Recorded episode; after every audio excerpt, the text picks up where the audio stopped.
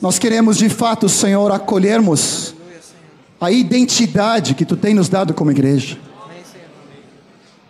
Eu não sei se nós entendemos totalmente aquilo que cantamos. Não sei se eu mesmo consigo entender toda a dimensão.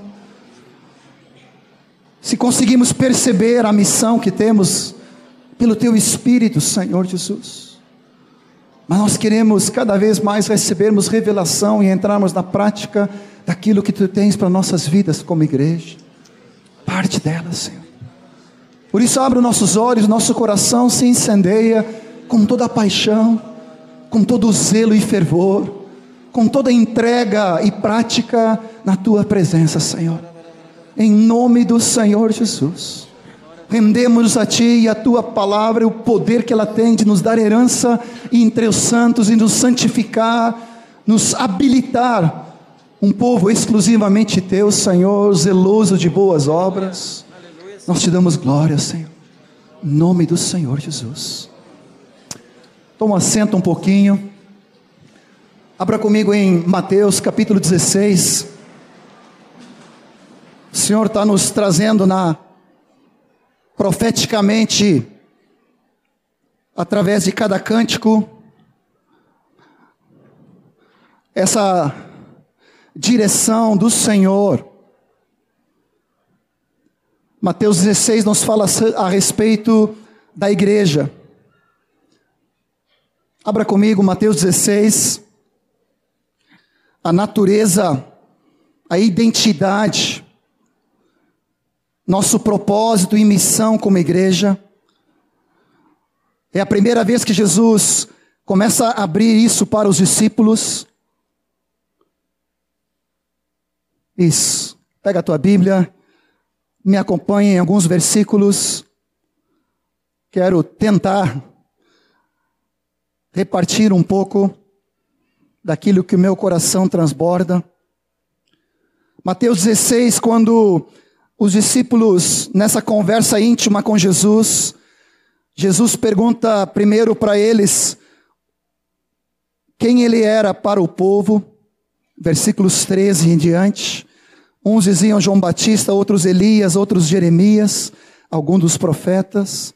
Mas vós, versículo 15, Mateus 16, quem dizeis que eu sou? Respondeu Simão Pedro: Tu és o Cristo, tu és o Filho do Deus vivo. Jesus lhe afirmou, dizendo: Bem-aventurado és Simão Barjonas, porque não foi carne e sangue que te revelaram, mas meu Pai que estás nos céus. E eu te digo também que tu és Pedro, sobre essa pedra, sobre essa revelação, edificarei a minha igreja e as portas do inferno não prevalecerão contra ela. Dar-te-ei as chaves do reino dos céus. O que ligares na terra será ligado nos céus. O que desligares na terra terá sido desligado nos céus. Mateus 18, quando vai falar mais particularmente a respeito da igreja, é a segunda vez que Jesus menciona essa palavra para os discípulos ele traz agora não mais num contexto universal da igreja em toda época, em todos os tempos, em toda língua, em toda nação, em todos os períodos da humanidade, mas ele traz para um contexto local. Ele traz para um relacionamento íntimo, profundo e pessoal. Ele começa a falar a respeito do teu irmão e de ti e do relacionamento teu com ele e dele contigo, e nós uns com os outros. A partir do versículo 15, ele vai falando: se o teu irmão pecar contra ti, vai arguí-lo entre tu e ele só. Se ele te ouvir, ganhaste o teu irmão. Jesus define qual é o tipo de relacionamento na sua igreja, é de irmãos. Se porém não te ouvir, toma outro contigo, uma ou duas pessoas, para que pelo depoimento de duas ou três testemunhas toda a palavra se estabeleça. Se ele não os atender, dize a igreja. Segunda vez que Jesus começa a usar essa palavra e se recusar também a ouvir a igreja, aqui representada através de dois ou três, de quatro ou cinco ou de mais, considera o gentio publicano. Em verdade vos digo que tudo que ligares na terra será ligado nos céus. O que desligares na terra terá sido ou será desligado nos céus. Em verdade que te digo também, diz o Senhor, que se dois dentre vós sobre a terra, dois com Jesus já é a expressão mínima de sermos igreja, concordarmos a respeito de qualquer coisa que porventura pedirem, se lhes é concedida por meu Pai, que estás nos céus. Porque onde estiverem dois, onde estiverem três, reunidos, congregados, em comunhão, em meu nome, ali estou no meio deles. Só para te ajudar a te aquietar um pouquinho, para poder receber a palavra, fecha teus olhos, aquieta a tua alma. Aleluia. Abra teu espírito completamente para a palavra de Deus. Receba a revelação do alto agora em nome de Jesus. Nós fazemos cair a nossa agitação, distração, qualquer outra atenção para a santidade da tua palavra, em nome de Jesus. E nós necessitamos mais uma vez da revelação, e nós te pedimos, Senhor, nos surpreenda pelo teu Espírito Santo, em nome de Jesus. A abundante graça, a abundante graça Há algo que tu queres nos acrescentar nessa festa de hoje, nessa celebração, nessa alegria saltitante do teu espírito entre nós, nessa comunhão profunda contigo e uns com os outros. Nós queremos receber da tua graça, em nome de Jesus. Há, para nossa compreensão, três dimensões sobre a igreja. Ela, em primeiro lugar, é um chamado dele para nós, para nossa comunhão com ele pessoalmente. Sem comunhão com Cristo não é igreja. Ele tem que estar presente. Ele tem que estar entre e em cada um de nós. Se não há comunhão em primeiro lugar com Ele, não é igreja. É qualquer outra coisa. É uma associação. É um grupo. É um grêmio, né? É um, é um clube. Sem a presença de Cristo reinando entre nós, deixamos de ser expressão de igreja e começamos a ser uma expressão de homens. E Deus não nos chamou para isso. Cada um de nós precisamos ter uma identidade muito clara. Em primeiro lugar, preste bem atenção, a tua vida com Cristo Jesus. Por isso, essa alegria transbordante de ver cada um dos discípulos novos que se converteram hoje, eles foram batizados em Cristo.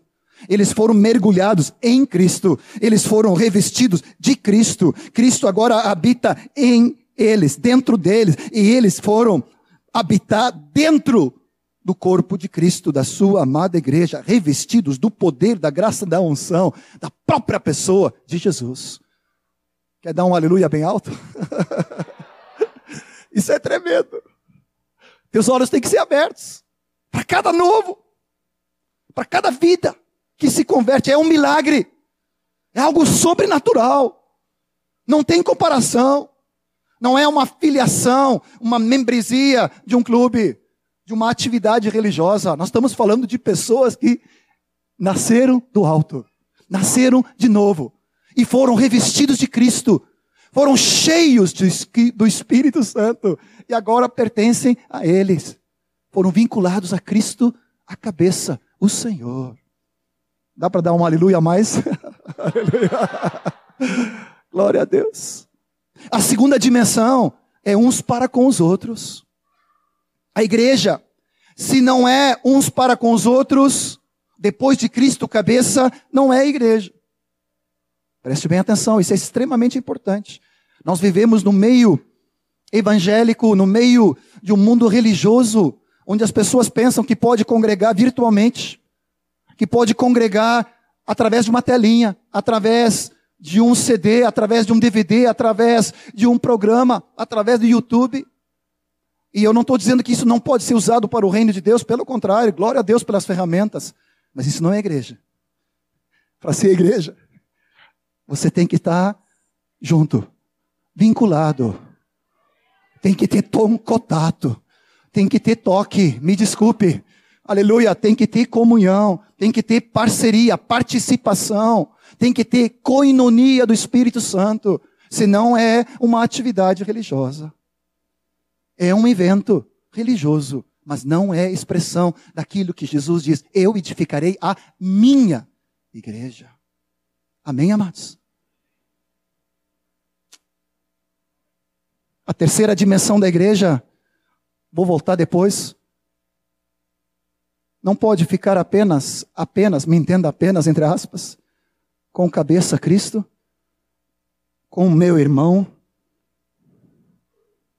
mas a comunhão que nasceu, a vida que recebemos do trono, a vida que é permeada no corpo, ela precisa ultrapassar esse limite e se estender para o mundo. Abra comigo em Marcos, vocês conhecem bem, Marcos 3 fala dessa primeira dimensão que Jesus calcou os discípulos. Marcos não fala sobre igreja, mas expressa a igreja em Marcos 3, 13, 14, 15. Quando ele subiu ao monte, chamou os que ele mesmo quis, vieram para junto de Jesus e designou doze para estarem com ele, com Jesus, mas também os enviou com uma clareza, com uma missão, com um propósito definido de pregar, de exercer autoridade, de expelir demônios. E ele começou a vincular esses discípulos que estavam vinculados com ele, ele agora começou a vincular eles um com o outro. Começa a falar de Simão e André. Começa a falar de Tiago e João, o seu irmão. Começa a falar da vida dos discípulos juntos, congregados juntos, com uma missão, com um propósito. Se nós perdemos essas três dimensões, com Cristo cabeça, uns com os outros, mas com Cristo cabeça e uns com os outros, com o propósito, com o objetivo, com o alvo, que é de anunciar o reino como nós acabamos de falar, como foi o cântico? Eu proclamei, proclamarei, eu anunciarei a todo o mundo. No grupo lá em casa, na quinta-feira, na verdade foi na casa do Vernei, da Simone, nós estivemos juntos e comecei a rir porque começamos a ver um pouquinho da perspectiva que Deus tem nos levado como igreja. E isso é um chamado apostólico. Isso é um chamado para nós como igreja. A igreja não é somente dois ou três, a igreja não é somente a igreja na cidade, do qual nós pertencemos e participamos e somos inerentemente vinculados, porque só tem uma expressão de Cristo em toda essa cidade, é o seu corpo, a igreja em Porto Alegre. Mas eu quero dizer para ti também que é uma dimensão maior ainda. E eu e você fomos chamados para essas três dimensões: local, na intimidade, na casa, na localidade, mas também para o mundo. Aquele, aquela quinta-feira começamos a orar uns pelos outros e abençoar e ouvir um pouco do relato. A Dene tinha acabado de chegar de Canadá, onde o Fernando ainda está lá estudando inglês. Ele, ela e as crianças, ouvindo toda a carga de lá. Vernei e a Simone, por causa do trabalho do Vernei, estiveram em Amsterdã, na Holanda, e passaram duas semanas, é isso, Vernei? Lá.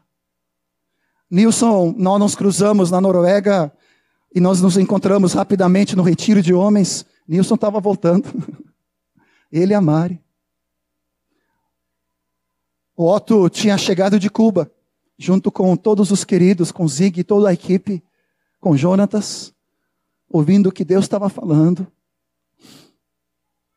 Meu Jesus. Estava chegando da Suécia, Noruega, Alemanha, Bélgica, Macedônia. De repente, ficou tão claro para mim. Há uma missão, há uma responsabilidade, há um privilégio, há uma carga Deus nos chamou e nós precisamos abrir os olhos para ter um coração generoso e dadivoso para ver a obra que o Senhor está fazendo em toda parte, em todo lugar. Eu quero trazer um abraço, eu quero trazer um beijo, eu quero trazer uma gratidão, eu quero trazer lágrimas, eu quero trazer um sorriso, eu quero trazer uma expressão de louvor a vocês aqui, a igreja em Porto Alegre, do qual nós fazemos parte, por sermos distribuídos em tantos lugares. É nós juntos, como igreja, dizendo: Nós somos o povo de. Aleluia. A fim de que? Proclamar. Anunciar as virtudes daquele que nos chamou das trevas para a sua maravilhosa luz. Essa é a nossa missão. Essa é a nossa função. É para servir.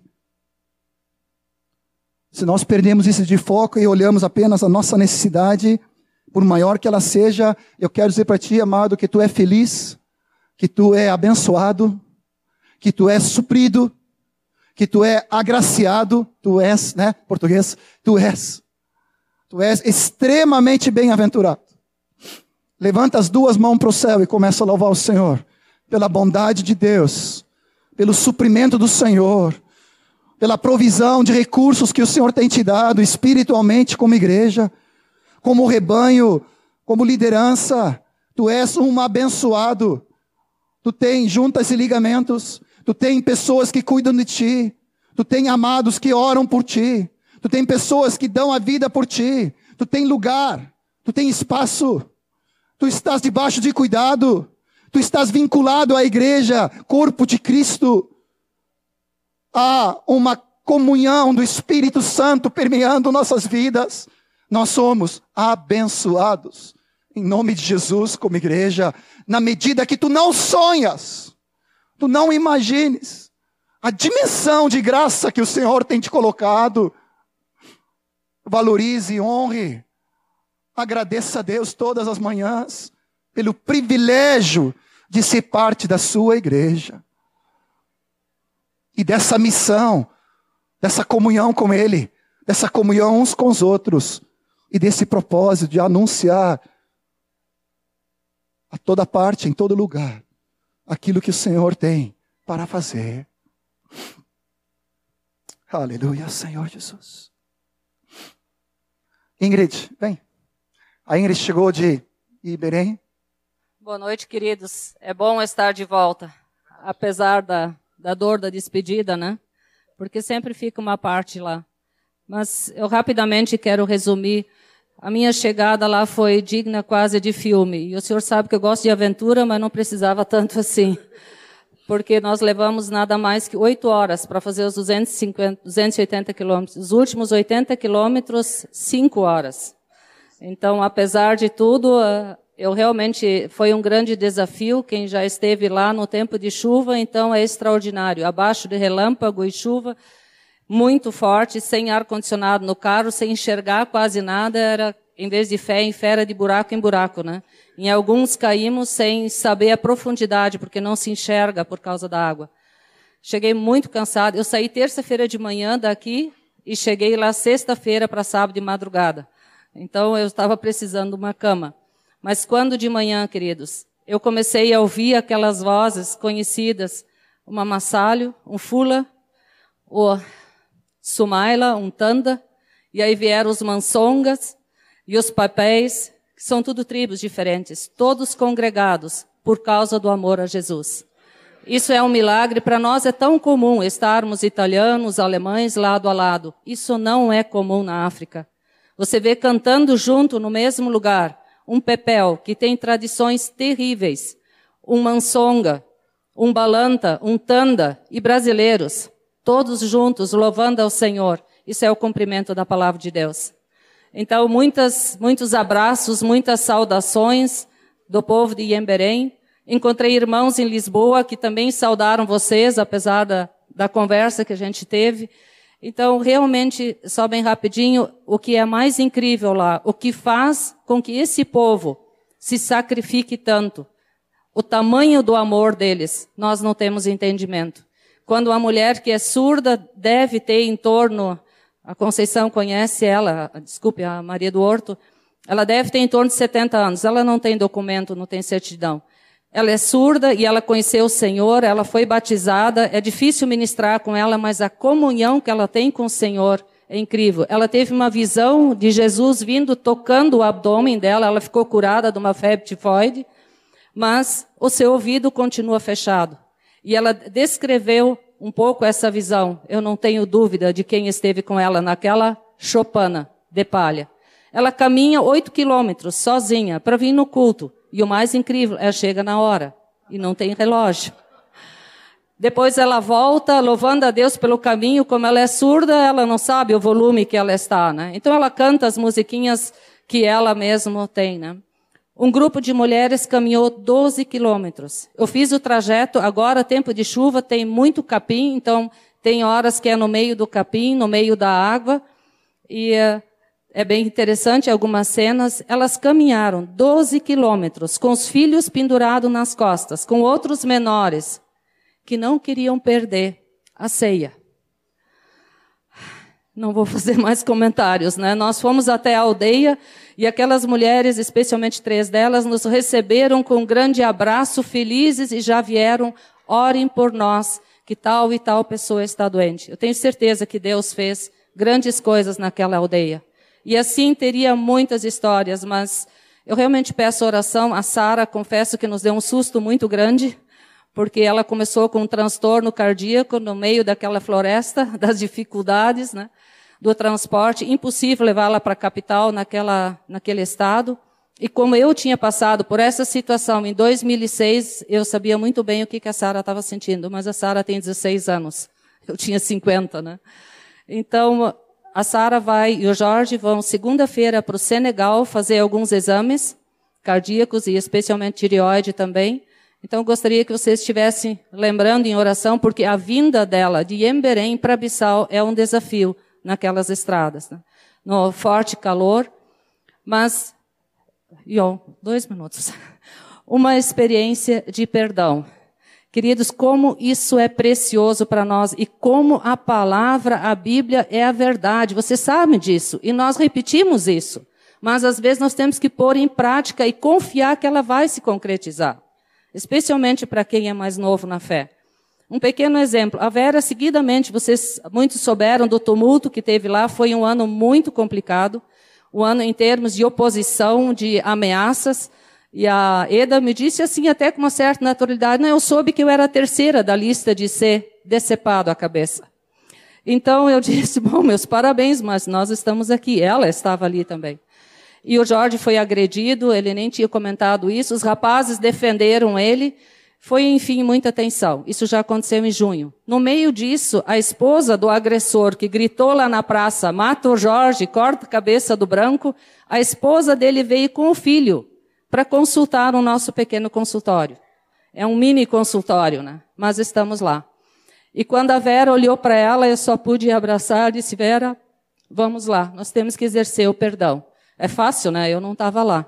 Bom, a Vera atendeu, ela falou com ela, tratou o filho desse homem que continua contra a missão e tudo foi bem. Uns dias depois veio um senhor que ele é muito prepotente, ele tem uma moto, então parece assim que ele é o dono já da metade da África, né? Ele realmente ele tem uma forma ah, de agredir muito muito forte. E veio e disse assim: "Não, meu filho tem problema de olho cansado". Esse é o recado que ele mandou. Aí a Vera até ia mandar uma pomadinha que olho cansado é conjuntivite, tá? Isso é uma questão de tradução. E ah, aí na hora uh, realmente eu creio que foi o Espírito Santo, me levou e eu disse, Vera, deixa que eu olhe o menino. E quando eu vi, eu fui com ele até o consultório, isso era sexta-feira de tardezinha e nós estávamos com visita.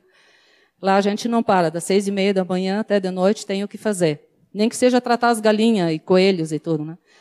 E fui até o consultório com ele. Quando eu vi o menino, coloquei o termômetro nele, ele estava só com 39,9 de febre, né? quase não conseguia respirar. A secreção escorria pelo nariz. Eu disse: Meu Deus, se essa criança tivesse ido para casa, teria morrido no caminho. Bom, fizemos tratamento, mas eu uh, esteve junto comigo um dos rapazes da aldeia, em chama. E uh, tratamos o menino tudo e pedi encarecidamente que eles trouxessem ele de novo na segunda-feira de manhã, porque ele realmente não estava bem. Bom, eles foram, não vieram segunda, nem terça, nem quarta, vieram quinta-feira num horário muito impróprio. E já veio assim, tocando buzina, ele queria atendimento. Quando ele entrou, nós estávamos examinando outra paciente, eu pedi que ele voltasse, ele já não gostou disso. Imediatamente ele partiu para uma acusação contra mim, mas ele não sabia que eu já entendia crioulo e falava um pouquinho. Aí ele disse para Vera que eu tinha tratado erradamente o menino, que ele só tinha problema de olho cansado e eu entupi ele de remédio. Ah, na hora, foi uma boa experiência, que parece que eu levei um soco, né? E a Vera ficou muito chateada e, enfim, eu comecei a falar crioulo, como eu até nunca tinha falado, tenho certeza que o Espírito Santo deu uma força muito grande, e uh, comecei a falar algumas coisas para ele. Na hora, o que era raiva começou a se tornar em compaixão. Foi um sentimento muito forte, eu saí de lá demolida. E quando eu olhei para o menino, de uns três anos, ele olhou para mim e deu um pequeno sorriso, que não é fácil. As crianças têm medo de nós. É a gente que faz injeção, né? Então leva fama.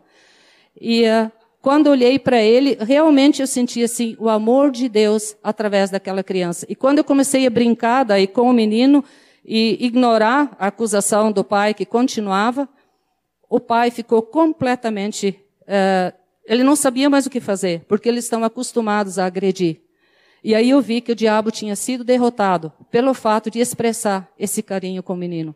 Então, se você ainda não experimentou, simplesmente confie. Deus, na hora certa, vai suprir o que você precisa. A palavra é real. Depende da nossa aplicação. Muitos abraços, lembranças. A Eda volta dia 12 de dezembro e está saudosa, mas também difícil deixar toda aquela turminha lá, né?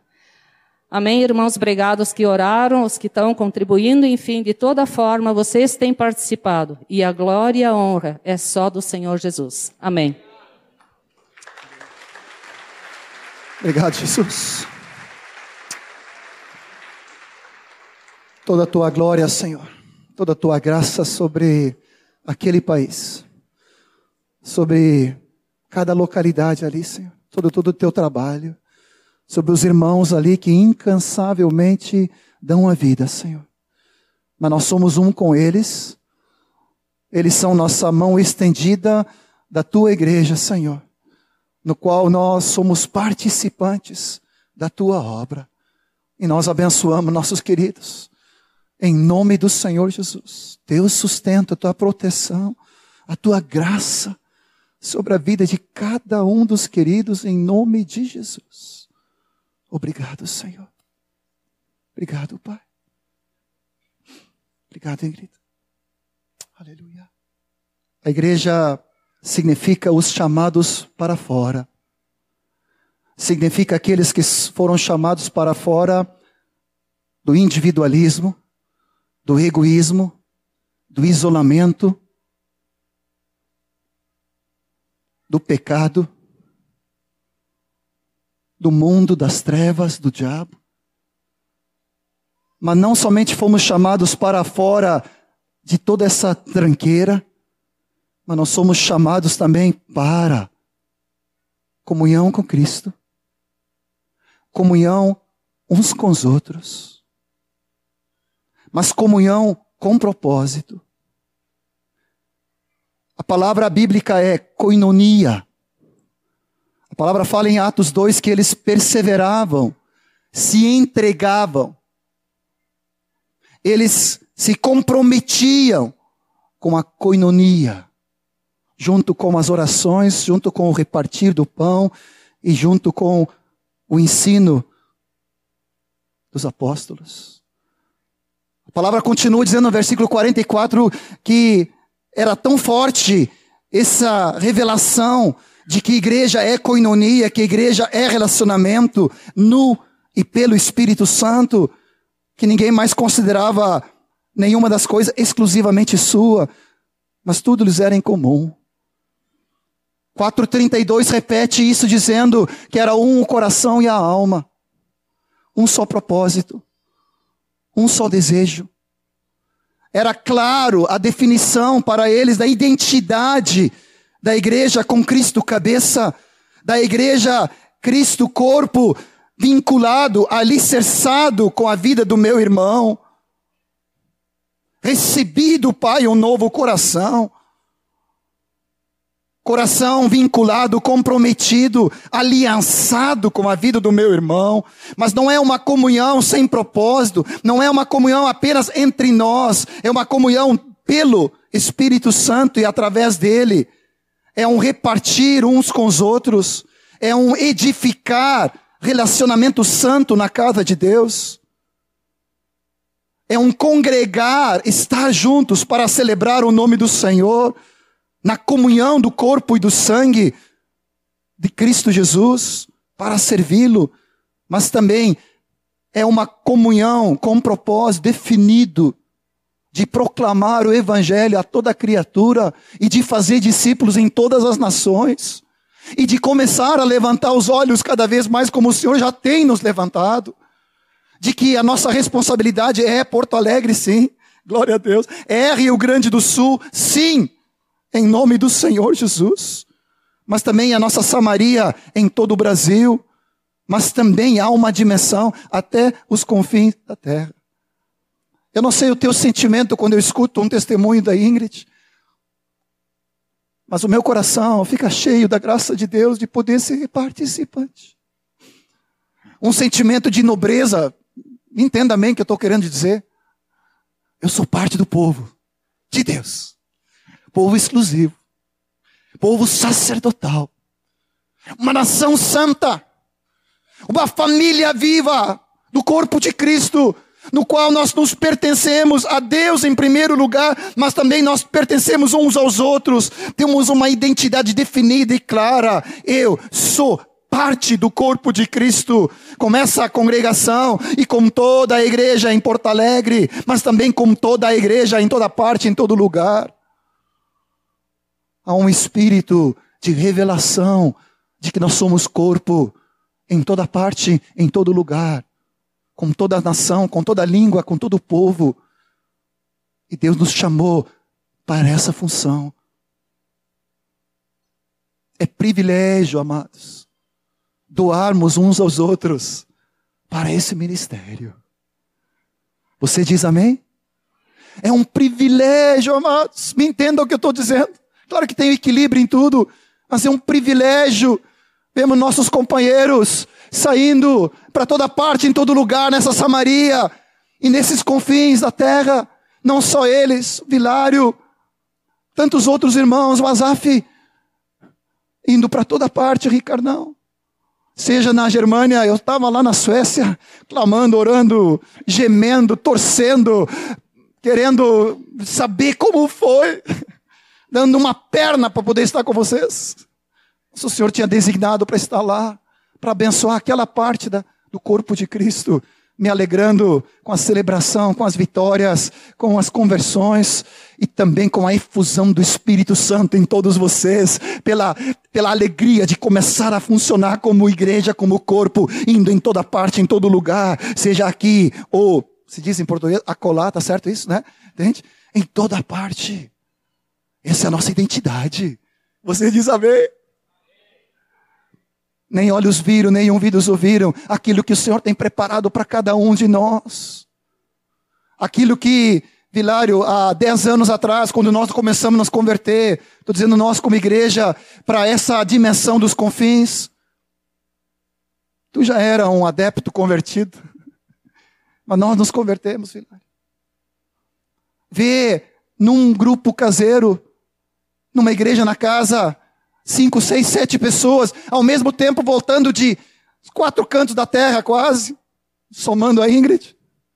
Isso é um milagre. Tá, mas e como vai ficar aqui? Como vai ser comigo? Como vai ser conosco? Deus tem os olhos dele para Jerusalém, Deus tem os olhos dele para a Judéia, toda a Judéia, Deus tem os olhos dele para toda a Samaria, e até os confins da terra. E o nosso chamado como igreja, do qual nós não podemos nos ausentar, é em todas as dimensões. Comunhão com propósito. Dar e repartir com propósito. Perseverar na comunhão do Espírito Santo com alvo definido e claro. O discipulado não é um foco para si mesmo. O ser parte da igreja e estar vinculado não é um foco em si mesmo. É apenas a infraestrutura básica do Espírito para nos catapultar, tá certo essa palavra? Para alcançar Jerusalém, Judéia, Samaria e até os confins da terra. Tu dizes amém? E aqui está incluído Restinga, levanta a mão, Restinga. Aleluia. Jari vai estar amanhã. Aleluia. Oh, Jesus. Amados.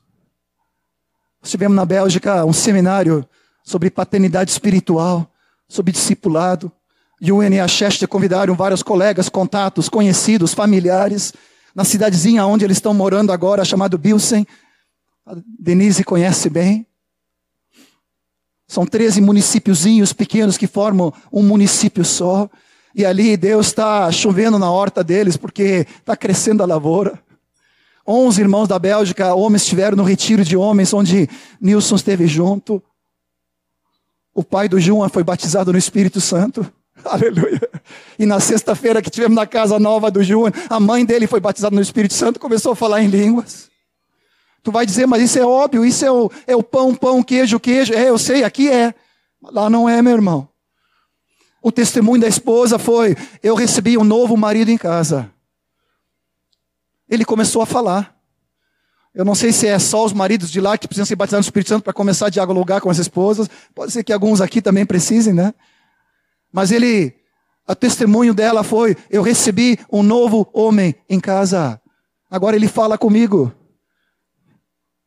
E ele canta o dia inteiro louvando ao Senhor enquanto trabalha louvando ao Senhor todo o tempo. Mas eu escutei alguns testemunhos daquelas pessoas lá, eu te, eu te faço isso. Por quê? Porque às vezes tu fica tão acostumado com tanta bondade de Deus que tu, tu começa a tornar óbvio. Às vezes a gente fica meio né, de barriga cheia e começa a rejeitar um vazio, começa a rejeitar uma costela, que já comeu tanta picanha que nem fica com fome mais. Amado, aqueles olhos ali brilhando, dizendo: tudo isso que tu está falando eu desejo, mas eu não vejo quem pode cuidar de mim. Na minha congregação não tem uma pessoa que eu possa pedir ajuda. Estou falando de pastores e líderes, clamando por cuidados, não tendo quem. Tive com na Macedônia, tivemos uma manhã com um amado irmão, um líder, um pastor, sofrendo tremendamente o revide do inimigo. E ele abrindo a vida, derramando o coração dele desesperadamente. Ele dizendo: Eu não tenho uma pessoa com quem abrir a minha vida, nem a minha esposa. Eu não tenho um amigo. Ele é o pastor da congregação. Tu escutado o pastor da congregação que ele não tem um amigo, que a esposa não tem uma amiga para ser ministrada sobre a vida dela, da depressão, da enfermidade que ela acabou de passar de câncer, da luta que eles estão passando. E você? Claro que não é isso que tu está fazendo. Tu valoriza todo dia o cuidado dos teus pastores, o cuidado dos teus supervisores, o cuidado dos discipuladores, né? Amém? O cuidado da igreja na casa, você anda os seis quilômetros a pé, os doze quilômetros a pé, debaixo de chuva, não falta nunca, porque você prioriza a comunhão, porque você recebeu revelação ou não. Ou tem que fazer um tour em Iberém para começar a entender alguma coisa. Tu pode dar um aleluia comigo? É a bondade do Senhor que nos conduz ao arrependimento. Valoriza, valorize. É prioridade a comunhão com Cristo cabeça, é prioridade a comunhão com meus irmãos. É prioridade o fruto e o propósito dessa comunhão em fazer discípulos, em pregar e anunciar o reino, em servir as nações, em toda parte, em todo lugar. Esse é o nosso chamado, essa é a nossa missão nossa identidade como igreja, os chamados por Cristo debaixo do Espírito Santo para cumprir essas três dimensões, é o qual Deus tem nos chamado como igreja. Você diz amém? Em Guaíba, aleluia. Em nome de Jesus, em cada lugar, quero trazer esse abraço carinhoso e o meu amado irmão de gramado, Fábio, não? É isso? Ele me falou algo que, como disse o Tiago aqui, caiu os butiá do bolso. 200 e quantos dias? Intercedendo por nós, pela igreja, pelo presbitério, pelos irmãos que saem para atender outros lugares. Não passa um dia que ele, ele e os irmãos lá em Gramado levanta a voz em oração por nós como igreja em Porto Alegre. Quando eu vi aqueles olhos brilhando nessas localidades que eu estou te citando, os seus olhos se derramando em gratidão, dizendo: Nós somos agradecidos à igreja em Porto Alegre. Está falando de ti, está falando de mim, mas está falando de ti. Não é de mim só, é de nós. Nós, em toda parte, em todo lugar. Débora e Mauro, classe Iana, estiveram no retiro dos homens. Foram tocados por Deus cheios do Espírito Santo, da graça do Senhor, da comunhão. Não foi isso, Dan, eh, Nilson? Da comunhão, do relacionamento, da abertura, da transparência, da confissão. Aqueles homens abrindo a vida uns com os outros, vivendo como igreja. E ele dizendo: Eu quero isso. Eu preciso disto. Isso é a realidade. Alguns casais novos se achegando no grupo do Sigurd e da Beni, lá na Noruega, dizendo: Nós queremos isso! Relacionamento, intimidade, profundidade, vida. Estou cansado dessas atividades apenas. Eu quero relacionamento no e com Espírito Santo através da vida do corpo de Cristo. Ah, meu querido, Quero acabar, quero concluir. Eu não vou conseguir de qualquer maneira falar o que tem no coração. Mas eu quero te abraçar em nome de Jesus e te beijar no teu rosto.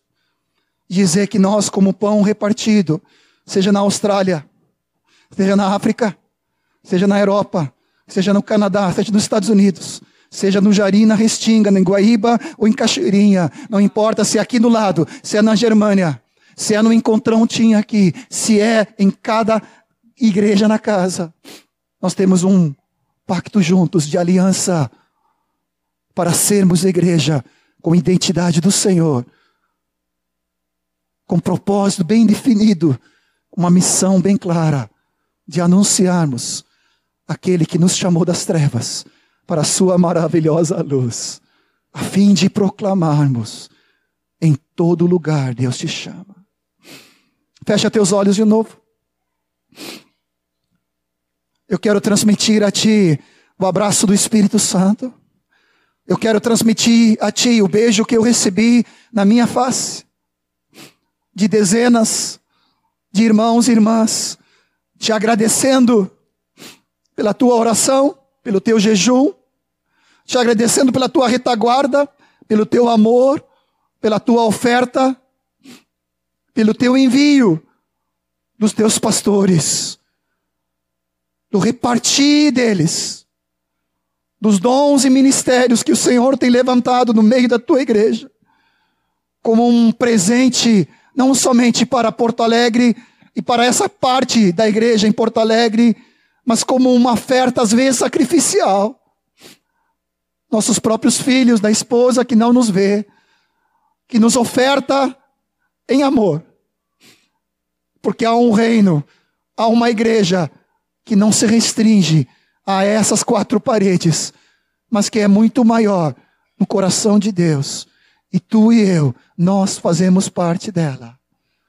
Sinta-te abraçado no Espírito Santo da gratidão desses irmãos que louvam a Deus por essa parcela da igreja, da qual nós somos, em nome de Jesus.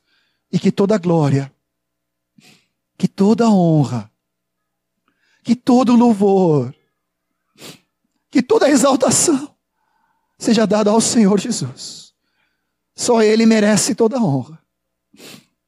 É Ele que envia seus obreiros em toda parte, em todo lugar, como lhe apraz.